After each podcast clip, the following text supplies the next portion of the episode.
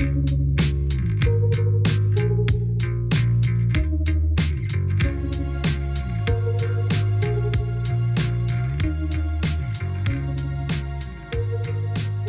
everybody. Welcome to season two of The Narrative. I'm your host, Jeff Gallett. Thanks for joining me today as we continue this fun, exhilarating, and at times exasperating journey called podcasting. If this is your first listen, I encourage you to follow and review the podcast on your platform of choice. And also go back later and listen to every single episode of season one. I'd actually encourage you to listen to each one over and over and over as watching the downloads grow soothes my feeble and unfulfilled marketer brain. As you may know by now, I find stories really interesting, and I find the storytellers themselves fascinating. So, the idea behind the podcast is to meet people who are great storytellers and to get to know them. For episode one of season two, I'm thrilled that Jesse Cole is joining me. Jesse is the founder of Fans First Entertainment and the owner of the Savannah Bananas baseball team. He's the infamous dude in the yellow tux, a man who's truly disrupting the way baseball is played, presented, and consumed. Jesse is to baseball what P.T. Barnum was to circuses. Fans First Entertainment has been on the Inc. 5000 list of the fastest growing companies in America, and Jesse's teams have welcomed more than a million fans to their ballparks.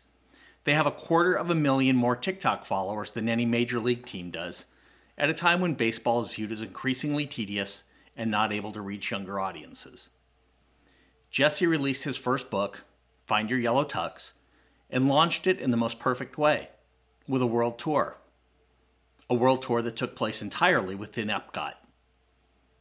Jesse owns seven yellow tuxedos and even proposed to his wife Emily while wearing one in front of a sold out crowd, and they later got married in the stadium. Jesse also hosts the Business Done Differently podcast. Strap in for this Jesse is energy exemplified and a true business innovator. He's totally fascinating. So, Jesse, welcome to the Narrative Podcast. I'm really uh, glad that you were able to join me here today.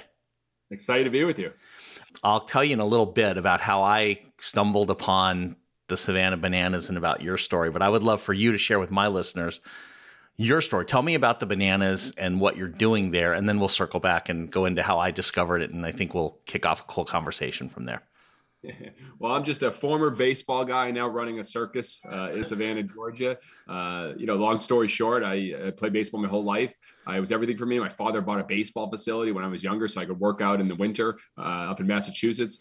Fortunate to get a full scholarship, played out Division One baseball down in South Carolina. Dream of playing pro ball, talking to professional teams, tore everything in my shoulder just like that. Three tears, career over. And it was uh, probably the best thing that ever happened to me because it guided me into the front office and I uh, started seeing the opportunities to create a game that wasn't just fun to play, but was fun to watch. And they had a 10 year journey in Gastonia from a team that only had $268 in the bank account my first day, and wow. only 200 fans coming to the game to uh, end up buying that team, uh, selling it a few years later, and going down to Savannah. And uh, you know, a city that had professional baseball for 90 years and failed and left the city. And we came in and proceeded to fail just as like they did, uh, even worse. Uh, and we're fortunate to turn it around now, and uh, we're touring all over the country, and it's something I never imagined.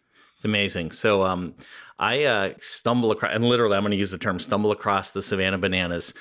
A few months ago, this good friend of mine, who's a big baseball fan, sends me a direct message on Twitter, and the direct message has an attachment. The attachment is a video from the Savannah Bananas. And the video is of your third baseman, Bill LeRoy, mic'd up for the broadcast, talking with the announcer, and sharing, prognosticating exactly what he thinks the next play is going to be.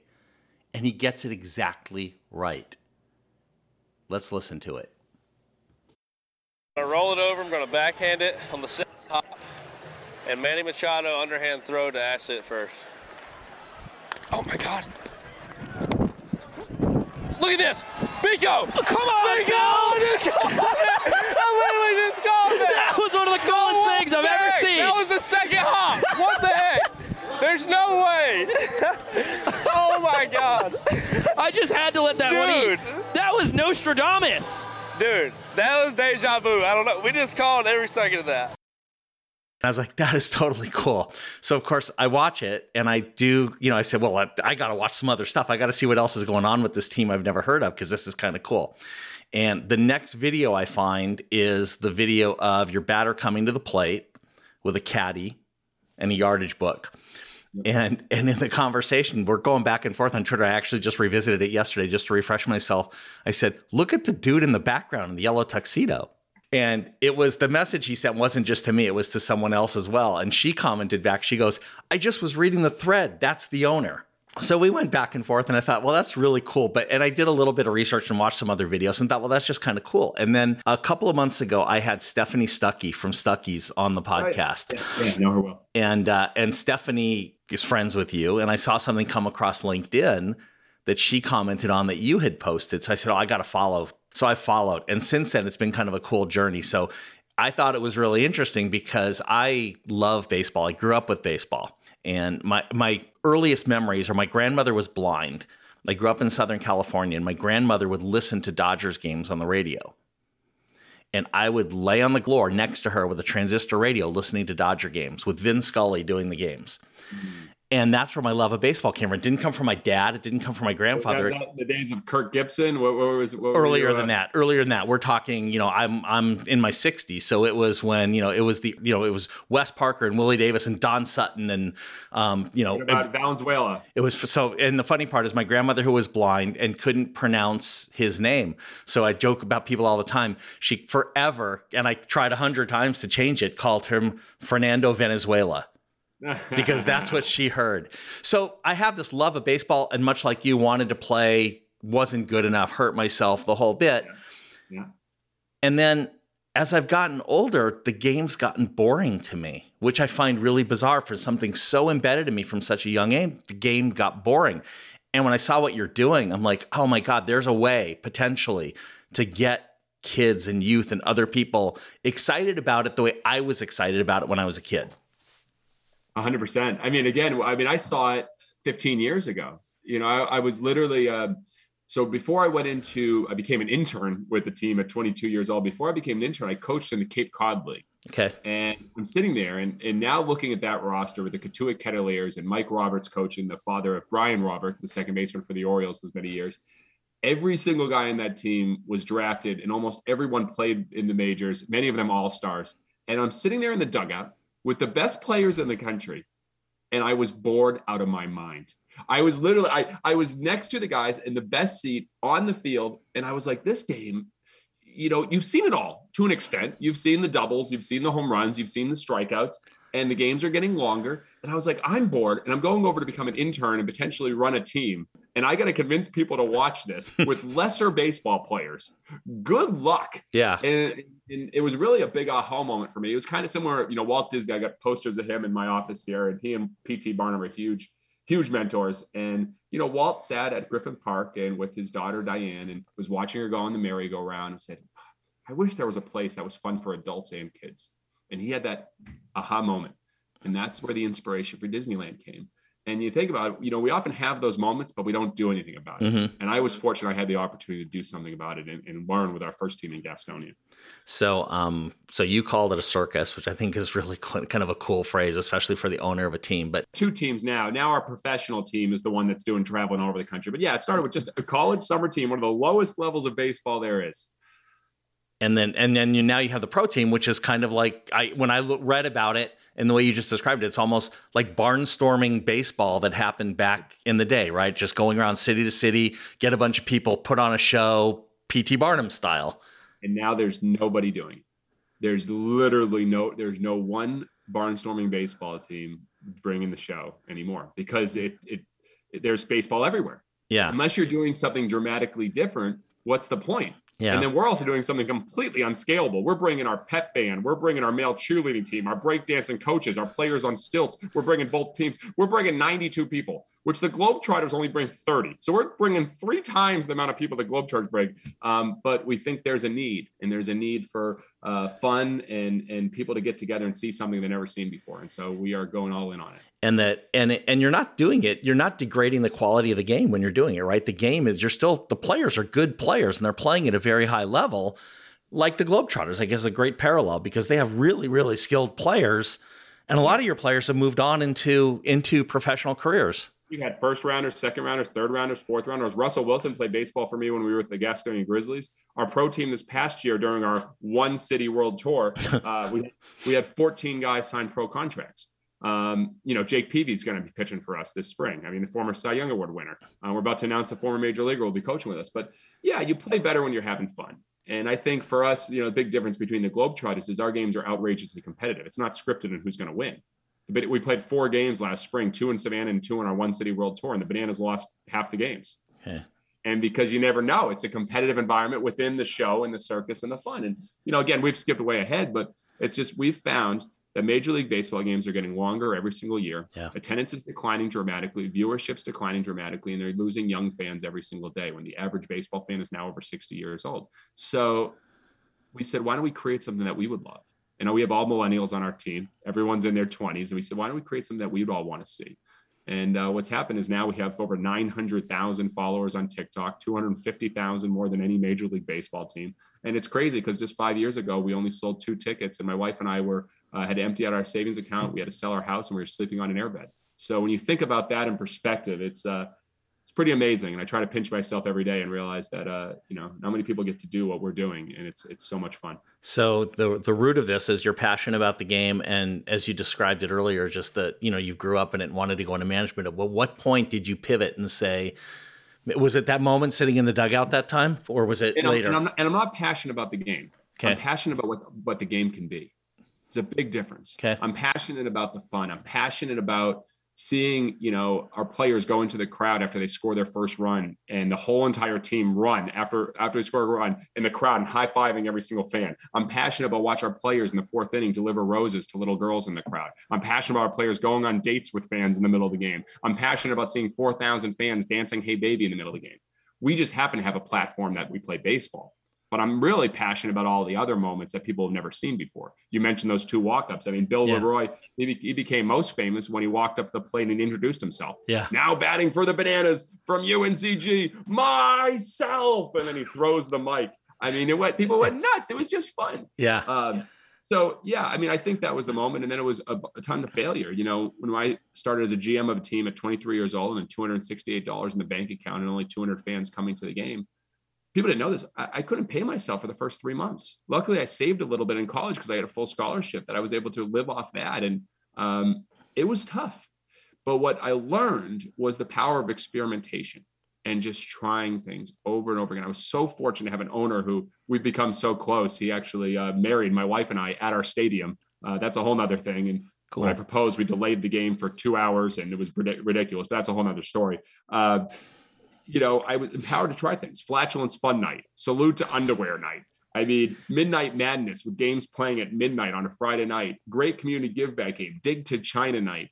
I mean, giving away porta johns, colon cleansings, donut burgers, donut dogs, taco dogs. I mean, we tried it all, and I got ten years of experience, and not experience where reading and learning and and and you know textbooks like going to school for ten years. I got real hands-on experience. When we put flatulence fun night, only 200 people showed up. That was a failure. I learned Yeah. don't do that again. You know, So that's one- what it was about. So that's where I was lucky. So one of the things I've seen since you know I mentioned I've been following on LinkedIn for a while, and one of the things I've noticed is, and I think this is a really cool thing as a as a marketer, and you just touched on it. You know, failure. More things fail than are successful for most people. Certainly when you're in a marketing or promotional business. And I see that you actually publicize and kind of embrace the failure. I saw a couple weeks ago you posted something about one of the first keynotes you you did post pandemic, and you showed up and you're you're well, you know, you showed up in the yellow tux and you got in a room and there was seven or eight people there. Eh, yeah, it was an auditorium of 927 showed up. Okay. Big difference right there. All right, not 727, but you Yeah. know, I'm messing around. But mm. yeah, and it wasn't my first. I've given probably 100 live keynotes. I've been fortunate to be you know paid to speak all over the country for many years. But you know, recently, where you know, I I think the one before was 1,500 people, and then I go and there's 27 people there. And I think uh, I posted today on LinkedIn. It's you know how you view things is how you do things. And I've been fortunate to take that mindset of look at everything as a lesson. And I hate the word failure. Uh, Joe, I get asked that question every single interview. Tell me about your biggest failures. I don't look at them as failures. I look at them as at bats. Pete Rose got out 10,000 times in his career. He had 4,000 hits, more hits than anyone that ever played the game. He also had 2,000 more bats than anyone that ever played the game. So I look at what what are, what are the, the lessons, the learning, and the discovery. So that's why every night at our ballpark, we do four brand new promotions we've never done in front of a live crowd ever. So when we have 30 games in a season, you're doing 120 brand new things you've ever done before. Probably 100 of them won't work that well, but 20 could be hits. And so we're getting quicker and faster and better hits and huge successes than anyone else just because we're testing more. It, quantity leads to quality. And so that's what we look at every day. It's like, what are we testing new? What are we trying new? It's the reason why we have almost a million followers on TikTok because we've been testing things every day for a year and a half. So I've got to imagine that that process of ideating what those promotions are has just got to be as fun as it could possibly be. Just a bunch of whether it's just you or however, could describe that process of how do you come up with. That's a lot to come up with. You know, that many promotions over the course of a year and that many to execute on any given day is a lot. Only a percentage of what we come up with. Only a percentage, and it's because most teams, most companies spend most of their time talking about revenue, sales, profits. They have sales meetings, you know, they have marketing meetings. We have idea sessions every single day. There's a difference. And it's does your company, does your culture value ideas? And so, you know, we started having idea paloozas many years ago with our whole team. Now we do them more individualized uh, with our departments. So we get our groups, our creative, and, and, go from there. But yeah, every morning. I mean, I, I wrote down today. I had uh, new ideas for the banana pep band. So I had ten ideas on the banana pep band. You know, I had ten ideas for the banana stand, ten ideas for walk up promotions, ten ideas for scoring celebrations, and then I get together with our director of entertainment, our marketing people, and we say, what are we going to try? And that's the key for us. It's so much fun because when you have no red tape, you know, we have no corporate. It's mm-hmm. myself and my wife you know, I, am in a yellow tuxedo. I mean, I give ourselves permissions to have fun. And I think that's kind of the magic of what we get to do. In a given year, it's a lot of things people we do that just don't that don't work well. We had a town, you know, the town crier, like you know, like hear ye, hear ye. We had him do an intro to a hitter, and he walked up and he had this big scroll and he read out "now batting," and he did this whole thing crowd was like, "What is going on?" And we posted it on TikTok, and no one liked it. I mean, it was terrible. Yeah, the TikTok then, audience has no idea what a town crier is, right? Yeah, yeah. everyone's very confused about that. I thought it was kind of funny. We thought it was kind of funny. We yeah. did it. The thing is, you you never insult your fans. And so most sports teams, they don't realize it, but every single day they're insulting their fans. And I'm not saying this in a negative way. What I'm saying this is because they're taking the dollars from sponsors to put a promotion on the field that's geared just towards that sponsor this car sponsorship deal or oh to buy so and so so and so and your fans immediately go to their phones because they're bored. Don't do anything that you don't want to see or that you don't want to be a part of. And we have zero corporate sponsors. We don't have any of that because we're all about the fans. And fortunately after sleeping on an airbed and having zero dollars and struggling it's started to pay off pretty well. Yeah i was reading that you don't literally on that sponsorship front you don't even sell in stadium advertising or anything right? You're just this is completely self-sustained self-supporting yeah, it's a terrible business model that we did right before the pandemic. All right, guys, right before the pandemic shuts us down for a little bit, how can we give away and throw away hundreds of thousands of dollars? That's literally what we did. Um, but we are playing the long game. We believe in long-term fans over short-term profits. And what we actually did is, you know, the outfield wall, which is very valuable real estate mm-hmm. in every sports team, hundreds of thousands of dollars, millions of dollars for the higher level teams. We gave it to the fans. We actually have the Bananas fan wall, and we let the fans sign the wall. So the fans are now part of the wall as opposed to corporate sponsors. And, you know, luckily what's happened, uh, we're very fortunate, is merchandise is now triple, triple what we did in sponsorship. And there's probably not a team in the in the country. Actually, I know for a fact there's not a team in the country or the world that can say that, even double. Yeah. And so I see it as every day fans are buying our gear and wearing that they're advertising us yeah. as opposed to us advertising the car dealership, the orthodontics, the insurance company, et cetera. So in the long term, I think this is a big win and already it's started to pay off. And they're doing that, I think, because they have they've developed an emotional attachment, emotional connection to what you're doing. And so they're they're proud to do that. It's not just, you know, it's it's not as though they're supporting their lifelong baseball team. They're supporting a new thing but they've gotten enthralled by it. They think it's cool. They've they've they've developed an affinity for something quickly and feel part of it. I'm sure, and that's what makes them proud to wear those shirts and walk around in a hat and do whatever they're doing.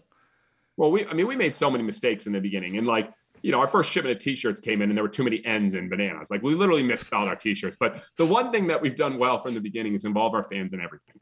Our fans were involved in the name the team contest. Our fans were involved in the name the mascot contest. Our fans design our jerseys. We even let our fans decide who was going to pitch during games. and like vote, which the first time they made that decision, our closer let up six runs and we lost the game. Our coach didn't love that one. Um, but we, we've let our fans decide what cities we go to. We let our fans vote where what's what cities we're playing and we're bringing our banana ball tour to. So we let our fans, you know, uh, in, in regards to new rules that we're adding to the game, new promotions, new walk up songs, we let our fans do all of that. What we should do during the game.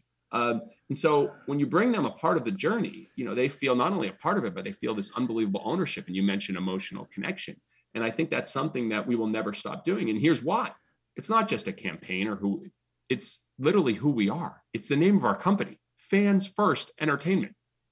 Our mission's fans first, entertain always. Every decision we ask, is it fans first? We cannot do that. It's literally in our DNA. When we have meetings, we have an empty chair that represents a fan. What a fan want this? And that's why we have no ticket fees, no convenient fees, which are the most inconvenient fee in the world. That's why every game in Savannah includes all your burgers, hot dogs, chicken sandwiches, soda, water, popcorn, dessert, everything. That's why there's free parking. That's why there's free programs. That's why when you buy merchandise on our website, there's free shipping always. And you get a free koozie, a free decal, a custom yellow box, delivered fresh stamp. It costs us $11 before they even we even count the product, before they even buy anything. Like not a smart business move. but overall, it ends up working out. And we go for very thin margins because we want our fans to feel proud of who they are and what they're doing. So when I was watching the videos, the first videos that I saw, my first thought was, and this is me being old guy um, who's been around or watched, you know, baseball my whole life. And I thought, man, the opposing team with all the stupid unwritten rules in baseball, what does the opposing team think about all this? So my question is like, what does the opposing team think? And then more importantly, what do the other people running teams think about what you're doing? Because what you're doing is pretty damn disruptive on both oh, fronts. I mean, even our players were like scared our first year. Like, what are they doing? Like, our players were against it. I remember guys saying, Well, I'm not going to. I mean, our players do a choreographed dance every single night, and it's a different dance. Yeah. Literally, when we do tours before the game, people like they're not taking batting practice, but they're learning how to dance. I go, yeah, that's that's very important tonight. And they watch rehearsals. They don't watch batting practice. They watch rehearsals. So yeah, even our guys are against it. And then the other players, yeah. I mean, we have a donut hitter every game, and just like Toga and Animal House Toga, the entire stadium, four thousand people are chanting donut, donut every single pitch. And if he strikes out, the whole stadium gets free donuts. It's crazy. All right.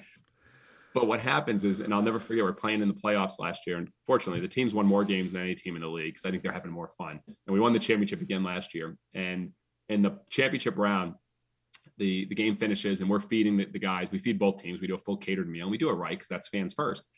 And you know, we don't realize it, but we're trying to create fans of anybody we touch. Mm-hmm. So I'm I'm walking out of the stadium and I'm getting ready uh, to close up shop, and the other team's still there. And I watch, three guys from the visiting team walk into our merchandise store and are buying Savannah Bananas merchandise. This is the team they're playing in the championship. I'm like, oh my goodness. Wow. I'm like, this is uh this says it all. And I just the only thing I wish that I wish I had a photograph of them buying it because I was like, this would prove a point. And I think we literally now, we're fortunately, we've been able to create fans of the other team. Including the other owners, that's another. Well, question. I was going to say they don't. The other owners, uh, yeah, I mean, being being very upfront, we hosted the All Star game a couple years ago, and only half the owners showed up. Yeah. Every All Star game, every owner shows up. It's mandatory, but half wouldn't even come and see what we do. Yeah, I would imagine. I can just think, you know, people who are embedded in the way they do things and think that you're changing a model, that giving away money that they don't want to give away, all those kind of things would, you oh, know, that's the gonna... breakdancing first base coaches in the middle of the game, the the pregame weigh-ins before the two teams, the the you know, our fans line up about three to four hours before the game every night, hundreds lining up to get in the ballpark. And, you know, we do a full march and have princesses and our care players are dancing. Yeah, it's, it's, uh, but I think the big key is you're supposed to know, and most people say, well, who's your target audience? Who's your target demographic? We focus on who we're not for. We are not for those owners. We are mm-hmm. not for baseball traditionalists. We are not for the grandpas that want the game to always stay the same. Yeah. And when you're very clear on who you're not for, you can be very strategic and make every decision on then who you are for. And so we start the opposite there. And that's, uh, I don't spend a lot of bandwidth and time focusing on the people that don't like what we're doing. Yeah. I mean, even in my business, I, I would, you know, forever would create content or, you know, whether it be advertising or something else about technology. And I always like to push the boundaries of things. And I would take it and, you know, show it to my bosses and, everybody would be like, "Oh my God, don't go show it to them." And I'd show it to them, and they, I had enough of a relationship with them. They would look at it and say, "I don't get it, I don't understand it, but I'm not the target audience either. Like you're not trying to sell to we're not trying to sell to the CEO of a technology company. We're trying to sell to a bank or an insurance company or a retailer. Mm-hmm. And that's a different world and I don't live in their world, so I don't think like they do. I think Jeff Bezos said it best. You need to be willing to be misunderstood at first. Every single thing that has been disruptive is outrageously misunderstood. I mean, think about right now. How many people, you know, five, ten years ago would say, I want to have something in my kitchen that's shaped like an old Pringles can, but it's a speaker and it listens to everything you say and you can talk to it constantly. No one would say that. Same thing with every Apple product. I mean, right? Five, four years ago, you say, all right, um, this thing TikTok's going to be really big. All right, it's little tiny clips, mostly of just people doing dances. Like all the people, like no. But I think you know NFTs. You can keep going. As soon as something becomes a little polarizing, that's when I'm very interested. I, I said, if you're not getting criticized, you're playing it too safe if we go like six months and no one's criticizing us, I'm like, guys, we got to start doing something. We're not doing anything. not What's pushing the envelope anymore here. Yeah, and, and I think like that, that's a very delicate thing to do. Um, but you know, you need to be willing to be misunderstood, just like Jeff Bezos said. And we're misunderstood every day. What do you mean you have in your banana ball games? What do you mean fans can catch a foul ball for an out? What are you talking about? There's no bunting. Bunting's a part of the game. You know, part of those rules. I mean, fan catching a foul ball for an out is because of fans first. That's what we believe. Mm-hmm. But no bunting is really as much for the criticism and to go against baseball traditions as anything. Yeah. Like, and because my dad as a kid said, Jesse, swing hard in case you hit. Yeah. And I've always yeah. had this mindset of swinging hard. And, but anyways, but that's, that, that that's part of that's part of the strategy. You know, we're trying to do things a little different um, and to create conversation, which I think conversation is how you move the ball forward. Yeah. Um, so tell me about the yellow tux and how that all started. And then I know you've, you've actually written your, a book, find your yellow yeah. tux. Tell me about that. Yeah. So Yellow Tux, uh, long story short, I was putting on a show with our first team in Gastonia and I was dressed like everyone else, you know, polo, pants, you know, trying to look the part of the GM of the team. And someone who's read every book about PT Barnum was like, you know, I'm pieing fans in the stands. You know, we are dancing, we are, it's a circus. Why am I dressed like everyone else? And so I realized I was putting on a show. I need to be a showman. So channeled my inner PT Barnum and called my buddy who owned a bridal and formal shop. And I said, I need your best PT Barnum look. He's like, all right, I got something. So he gets me a, a, black tuxedo with big tails and a black top hat. And the first game, it was 101 degrees and I almost melted. and so that night, I was like, this ain't going to work. So I went and said, what about yellow? And, you know, our former team, the Grizzlies, had yellow in it. Ironically, the bananas, it worked perfectly. Yeah, that's great. Uh, so I searched, I found brightcoloredtuxedos.com. I overnighted a tuxedo for 50 bucks. I got it the next day, wore it, and everyone wanted pictures. And they're like, that, that is you, my man. And I realized it was just my uniform. And you know, I've been practicing for all those years. When I put this on, this was my uniform. And just like in baseball, when you put on your uniform, you know, it's game time. When I put this on, it was showtime. And so I started to realize like I was channeling a whole nother part of me. I was amplifying who I am. I was going all out. And you could see, I mean, you know, uh, you could have this interview at 4 a.m. and I would still bring the same energy. I'm in my tux and that's who I am. And I love it. So I, as I started to share what we were doing and the differences and how we were standing out, I got fortunate to give a good big keynote maybe five years ago uh, at ProfitCon, an event with about 400 financial advisors and accountants, not the audience a baseball team owner should speak to. And they asked me what the topic of the speech would be. You know, we want to talk about you know finding what makes you different, what what stands out, and and I said, find your yellow tux. And they're like, oh, good title, fun, go do it. And I did it, and I'll never forget. It my first big keynote, and it was almost a two minute standing ovation and I walked off the stage and they said, you need to write that in a book. And so I immediately took action and put into a book and shared, you know, how personally I've been able to stand out, how anyone can stand out, how you can do it in yourself, your life, your business, and then also your legacy. And so I wrote that four or five years ago, and now I'm ready for the follow up, the second book coming out in about four months, and it's been a real fun journey. And I'm just, I think the big key with anything is just start. Uh, you know, often we're stop, we're thinking, thinking, thinking. You know, stop thinking, start doing. And I say, stop standing, uh, stop standing still, start standing out. And that's kind of one of the main messages of the book. Yeah, I mean, it seems to me that you know one of the things that most marketers, like in my career path or the you know the the industries that I've been in, tend to get an paralysis by analysis. We just we overanalyze the results on everything. We look at everything. You have to fine tune and crap.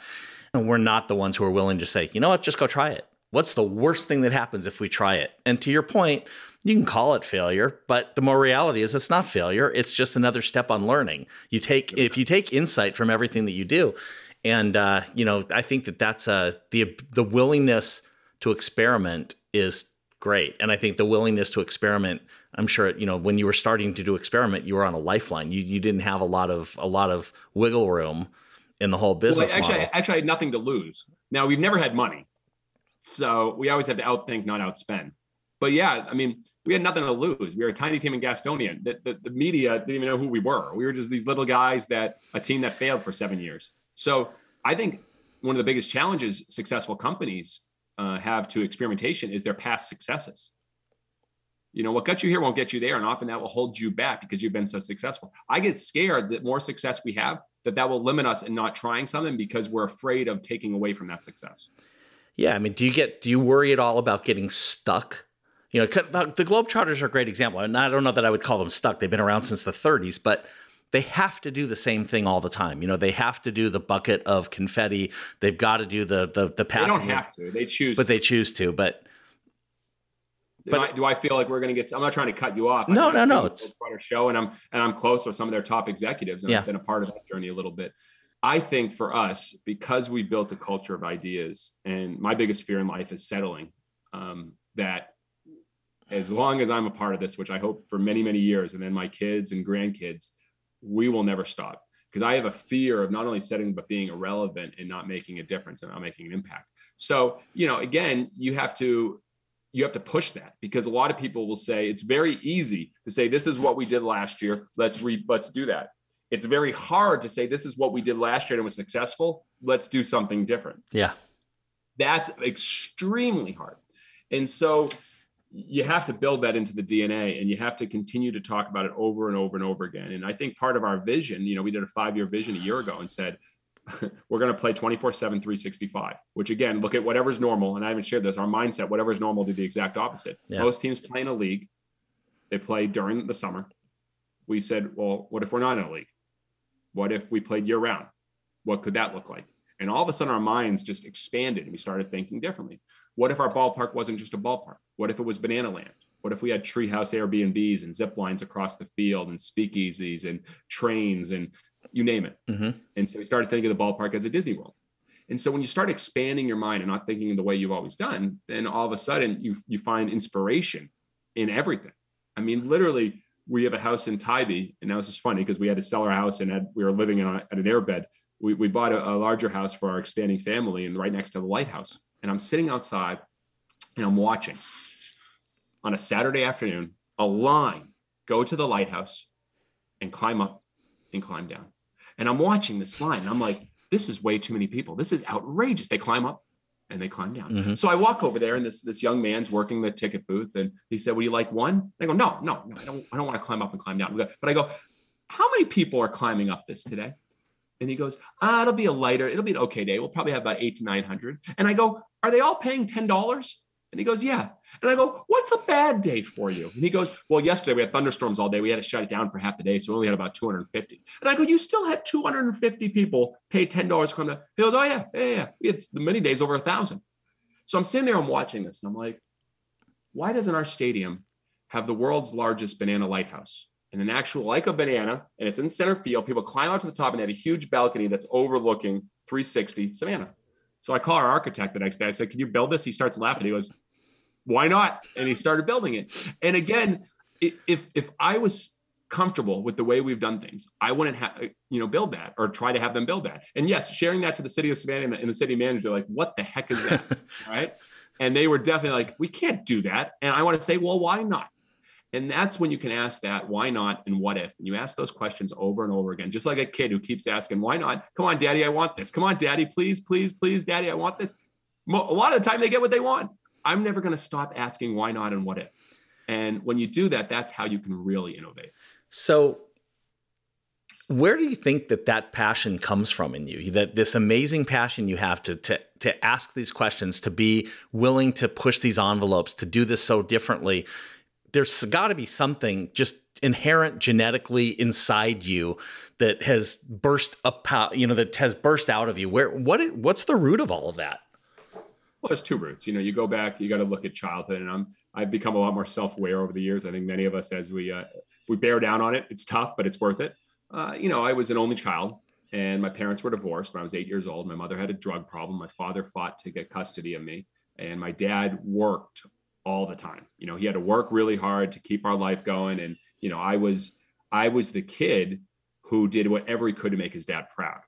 So to give you an example, um, you know, when we go to the baseball when I was younger, you know, my dad would actually like offer like a dollar for home runs and 50 cents if I hit the wall. And um, on my parent teacher conferences, if I did really well, I'd have baseball cards in, inside my desk. And it was these, I, I, know it sounds like forms of carrots, but I was rewarded for accomplishments. Mm-hmm. And so when you look at my Enneagram, I'm, most people think I'm a seven. It's all about fun and happiness. And I'm, on, I'm actually a three driven by success. So as a kid, I was constantly still, um, my dad's 73 years old. He's battled two forms of cancer. He's the best. Uh, we're best friends. Um, I'm still trying to make him proud. And I think, eh, you know, in many years, hopefully, when I do lose him, it'll be the same kid trying to make his son proud, trying to make his daughter proud and his wife proud. So that's a big root uh, of it. And then I think the other big root is your input affects your output. What I mean by this is a lot of people, when they get out, you know, 22, 23 years old, they stop reading. You know, they had to read a little bit in college, they graduate school, and they just get into their life. They go on social media, they do their thing. I didn't have that luxury. And what I mean by that is our team would have failed. So I started reading every book about big thinkers. I mentioned Walt Disney, P.T. Barnum, Jeff Bezos, Steve Jobs, every book about big thinkers. And I surround myself with them. And so every day I see not a baseball team, I'm seeing Amazon, I'm seeing Apple, I'm seeing Disney, I'm seeing Netflix. And so that dreaming and that big input that's put into my mind. I mean, every morning I wake up and I read, then I listen to a podcast and I'm listening to the same input, the same vegetables every day. Mm-hmm. So between that and trying to make my family proud, uh, that's that's the root of it all. Yeah, it's kind of cool. I think that um the big idea. You know, what's that big what's the big idea? Those guys all had the big idea at some point. And it evolves over time of what that big idea was, but um it's cool to be able to say this is the big idea. It's bigger than a baseball team. I mean, I you know, I would imagine that when you decided to do this despite your background in baseball, I mean, minor league baseball is not doing very well, right? I mean, for the most part, it's it's attendance was down. Attendance was down dramatically again this year. Yeah, it's uh, it's really static. I mean, we're we're doing more merchandise sales than every minor league team, and they play three times the games. Yeah. So put that in perspective: three times the games, that many more people, and we're doing more merchandise. So yes, minor league is challenged. Yeah, I mean, I've you know, just as a as someone as a fan who who's followed it with the contraction of it and the the way the players are treated, but more so just the it's boring. It, you know, it just seems to me, you know, it's a it's simply a shuttle. It's always been a shuttle. You know, you make it here, you fail, or you go up to the next level, and you fail, or you go to the next level. But it just seems like it's a it's an unwinnable thing. So I would imagine then sitting back and saying, "I've got this big idea, but I'm going to apply it into this space that's not exactly a growth space." That's an interesting decision that you made. Yeah, you know, it's it's really interesting. I, I, I appreciate it. So I never think about revenue, which is probably not a good thing. Luckily, I have some hmm. people on our team that can pay attention to that. I mean, literally after this past season, I remember our finance director and our president presented the financials to me. And I was like, ah, pretty good year. I mean, I knew it was a good year, but you know, they, they, I don't need to focus on that. Walt Disney said it best um, money doesn't excite me, my ideas excite me. So, you know, that's that's what fires me up. Um, but to answer your question, which go back to it again, you were asking about just the you know the decision to apply your big idea, you're thinking about this kind of entrepreneurship oh. into a minor league baseball team or a yeah, it it, it it it doesn't make a lot of sense. So to give you an idea, the Globetrotters have a ceiling. They've reached you know a certain amount of million in fans, and most people would argue, wow, if we could get to that ceiling, that'd be pretty high. I mean, they have three teams, they play 300 dates, et cetera, like that, and but um, I, I don't see that as our ceiling. See, I see we have something unique that no one in the world has. And what I mean by that is WWE is, you know, a billion dollar business, fans all over the world. Um, they have a headquarters, but they don't have a home arena. Mm-hmm.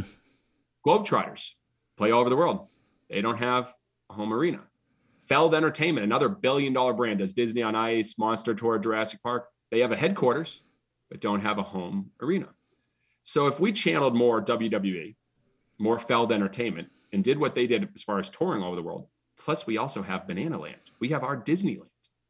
So when you think about that, I see a much bigger ceiling because now when we go all over the world playing, well, you got to see where it started. Mm-hmm. We got to go plan a trip to, to Banana Land where they have all these, you know, experiences that you won't get in a ballpark. So then all of a sudden I see us much more comparable to Disney um, than any than anyone else. And so for me, I, I don't see us as a minor league team where their ceiling is this many games. They can increase revenue. I mean, we already reached our capacity. We've sold out every game since our first season. Our wait list is at 12,000. Most people say, oh, you re- you did it. You, you know, to me, that, that no, our yeah. capacity, your capacity is all, it's all a state of mind. And most people say that's your capacity. Our capacity is larger than I'm even thinking probably right now, because when you think playing all over the world, creating a banana land, then digital consumer products, all of that, it's, it's, it's awesome. It's exciting. When I was first, when I first stumbled across the the team and I was thinking, you know, I'm I'm old enough to remember the stories about Bill Veeck back in the day yeah. and what he was doing with baseball and and but he never did it at this level. He never did it with it was almost like he would do a gimmick and I would I'm, saying not saying that disingenuously. He was more gimmick focused and he would do it once in a while. It wasn't like an everyday, you know, you're doing four promotions every game. He would do some things and get a lot of coverage out of it. And then, of course, he had the resources. He ended up buying major league teams and bringing that to them. But um, it's not as though the, I mean, it's it's interesting because I think that even back then, 40s, 50s, 60s, he was a guy looking going, yeah, baseball's kind of boring without this stuff added to it in some way. I need to do something to get more attention. Yeah, I mean, he, he's. I mean, I, I have another poster right here of Bill Veeck, and it says, "Innovation. I try not to break the rules, but merely test their elasticity." And that's a direct quote from him and uh, he's another huge mentor of mine. And I think he was a complete pioneer. And I, and I'll I'll go a little bit against you saying that I don't think it was all just for gimmick's sake. I think he was obsessed with making the game more entertaining, just very similar to I am. I think that's what he was obsessed. With. But he had a, a dramatic amount of pushback from the owners because he was a major league owner doing things that you know today you can't even do. I mean, he was so far ahead of his time. So yeah, I mean, I, I think he set the tone for what could be done. But when you think about it, he was the only one. He was the only one. And he, and I think, think about this in the perspective. Um, I started talking to my wife, Emily, about this yesterday. Almost every major league owner, NFL owner, NBA owner, NHL owner, they didn't come from the sport, which is not a bad thing. I love outside influences, but they came from something that made them lots of money. Bill Veeck and myself, we came from up the industry. And so it puts us an unbelievable opportunity to be more scrappy. We don't have the resources. Veeck never had a lot of resources. Right. He, you, I mean, he had to get very creative. So we have to get more creative. We don't have also the money. We don't have the corporate way of telling you this is the way it's supposed to be. We have the perspective of the guy who sits in the stands with the fans, who doesn't have the owner's box, who literally every game we go undercover on, on our staff. I take the yellow tuxedo off. I park with the fans. I walk in with the fans. I sit with the fans. I eat with the fans. I talk to the fans. That's exactly how Bill Veeck was. It's exactly how Walt Disney was too. Mm-hmm. When he could go, uh, he actually go in disguise, and he would do the same thing through Disneyland uh, before he passed away. That's how you really become an owner for the fans. I think a lot of these owners, and I there's some that do a great job. Mark Cuban is very aware. There's some other that do a really good job, but a lot of they just come in from all the success. They bring all these people, corporate makes make more money, increase my investment, increase my value, and go from there. Uh, we'll never be like that. Yeah. So a couple other questions for you before I let you go. Um, what's your proudest moment? Professionally or personally? Either one. Both. Either one. Professional. I, whatever you want to share. Uh, I'll go quick. I'll go quick. Uh, personally, emotional story. Um, my wife and I, we uh, a birth story. We were having a child. We didn't we didn't find out it was boy or girl, and I'll never forget. It was May fourth, twenty eighteen and we're in the hospital and everything's going well with the pregnancy. It's about time. And then all of a sudden, the doctor, uh, you hear this beeping sound and it's very fast. And the doctor starts, All right, I need more help. More people come in, more people come in. There's nine people in there. All of a sudden, they're flipping Emily around. And it was a priority one, which is the fat, the biggest priority. I mean, you have less than 10 minutes to get the baby out, or the baby won't, uh, won't make it. And so I'm sitting there, priority one, they wheel her out and I'm standing there. They run and throw scrubs at me. I'm running. I run across the, the hospital. I get into the operating room and I see, I remember I, vividly, I counted the people in there. There were 16 people. She's under, and immediately they are, um, she's saying, I'm not going to make it. I'm not, she couldn't breathe. So she's freaking out. My wife's freaking out. We have no idea what's going to happen. And then all of a sudden I hear crying and they hand over and they said, Would you like to meet your baby boy? And it was a moment I'll never forget because we were this close to not to losing our son and she didn't know two hours later whether we had a boy or a girl because she was out of it. And I handed her, and we decided we're to name him Maverick, which is a perfect name for what we were trying, you know. And we handed her, and I just saw her face and I, and it was a moment that I'll never forget. And I had so much respect for the nurses, the doctors, and everything. So I think I was as proud for not only what happened there, but for the nurses and the doctors and how well they work together and how fast. It's I, have never seen anything like it. It's the best teamwork in any business there ever was. Uh, so that was that was a proud moment. That's, that just never forget that moment. That's a great one. That's a great one.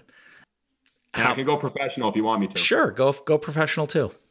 Um, so there's a lot there's a lot of moments that stand out, and there's a lot of special moments. I mean, back to family. Uh, you know, we're now foster parents, and and uh, we have two, two, three kids under three now. We have a baby and another three year old with Maverick. And my birthday, we played a game on. It was really special, and they couldn't make it because Emily was working. They had to be at home with the babysitter, and we're getting ready to do the march. And I remember leading out the march, and then uh, with the band and the players, and all of a sudden, my two kids are waiting there for me on my birthday. I picked them oh, up, wow. started dancing in front of them for 500 fans. That was a really cool, cool moment. But here's the one I have to tell you. Sorry, you, you gotta be going. I can give you, I can give you a few extra minutes. Um, so I think the proudest moments happen a lot when you're overcoming adversity, when you're overcoming something. You know, uh, not just a regular success is great. And obviously, we've overcome a lot from being down to our last dollar and sleeping on an airbed. But when you're trying something brand new you've never done before, it can become a moment that you're just truly proud of. And again, just a guy trying to make my dad proud. You know, we learned we could have success in Savannah. Every game sold out. But the idea of taking the show on the road and playing in a different city hundreds of miles away and seeing will fans show up and how will they respond. That was a big chance because no one else was doing it.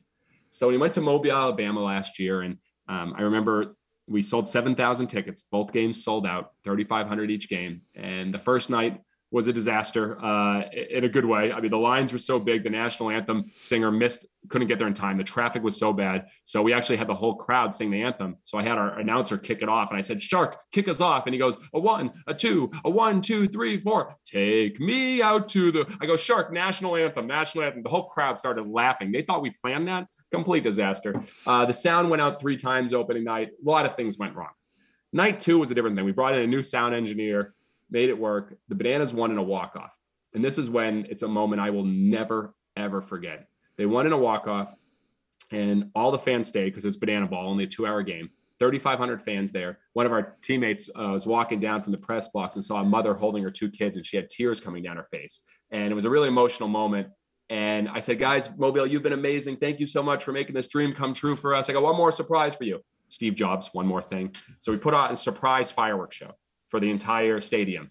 And I just that afternoon, I changed the music and synced it to the Greatest Showman soundtrack. So a six minute montage of Greatest Showman soundtrack. I'm hugging all the players. I'm hooting and hollering like I won the World Series. And then I run out the stadium because we want to exit greet and thank all the fans. And I run out there and the pep band's like, Jesse, we've never seen you like that. You look like a kid in a candy store. I was like, we did it. We did it. And so we finish the game and the band starts playing and fans come out, but they don't leave. And so we have the pep band out there, the male cheerleading team, both teams, the umpires, including our dancing umpire, all of our staff, all of our characters, and the fans aren't leaving. Everyone's wanting pictures, everyone's wanting autographs. We're about 45 minutes in uh, to our post game set. The band usually does 30 minutes. The drummer at this point, like the whole band is exhausted. So I look at our director, he turns to the drummer and just says, just solo. And so I watch the drummer just doing a solo while everyone's resting there. They're like, we could do a few more. We do a few more. So they do a few more songs. And then all of a sudden I watch the tuba player start playing the opening uh, sounds to Stand By Me. And he starts playing, and I watch this organically happen. I watch the pep band come forward, the players come forward, the staff, they all put their arms around each other. And then I look up and I took my phone out and I was like, on that, I never want to forget this moment. I took a video, both teams, the cast, the band, the players, everybody, arms around each other, singing Stand By Me an hour after the game ended in Mobile, Alabama. And I looked around, I said, This is special. And I got emotional. I said, There's nowhere else in the world this is happening. And I go, This is going to go all over the world. And now every game this summer in Savannah, the night finishes, the whole team, staff singing Stand By Me. And when we won the championship, the last game of the year, 100 fans joined in, arms all around each other, singing Stand By Me. That makes me proud. That's awesome. And I can't think of a better way to end this conversation because I think it's a great way to finish it off and give people a lasting insight into Jesse Cole and the Savannah Bananas and your vision for it. Thank you very much. I think it's uh, when bringing people together is a really special moment. That's what this podcast does, videos does. It's it's human connection. We need more of that. And it's amidst all the craziness of giving away porta johns, colon cleansings, guys on stilts, and all that there's still a human element to it, yeah. and that will always uh, be what matters most to me and our team. I really appreciate you being on with me, and uh, I'm heading to Savannah. I got to come down and see a game. I'm way down. I'm easy to find, so come over and see me. I'll find you. I'll look for the guy in the yellow tux. Thanks for listening to today's episode of The Narrative. Your feedback is always welcomed, as are your shares and, of course, your reviews. Please subscribe and review The Narrative on your podcast platform of choice, including Apple Podcasts, Spotify, and Google Podcasts.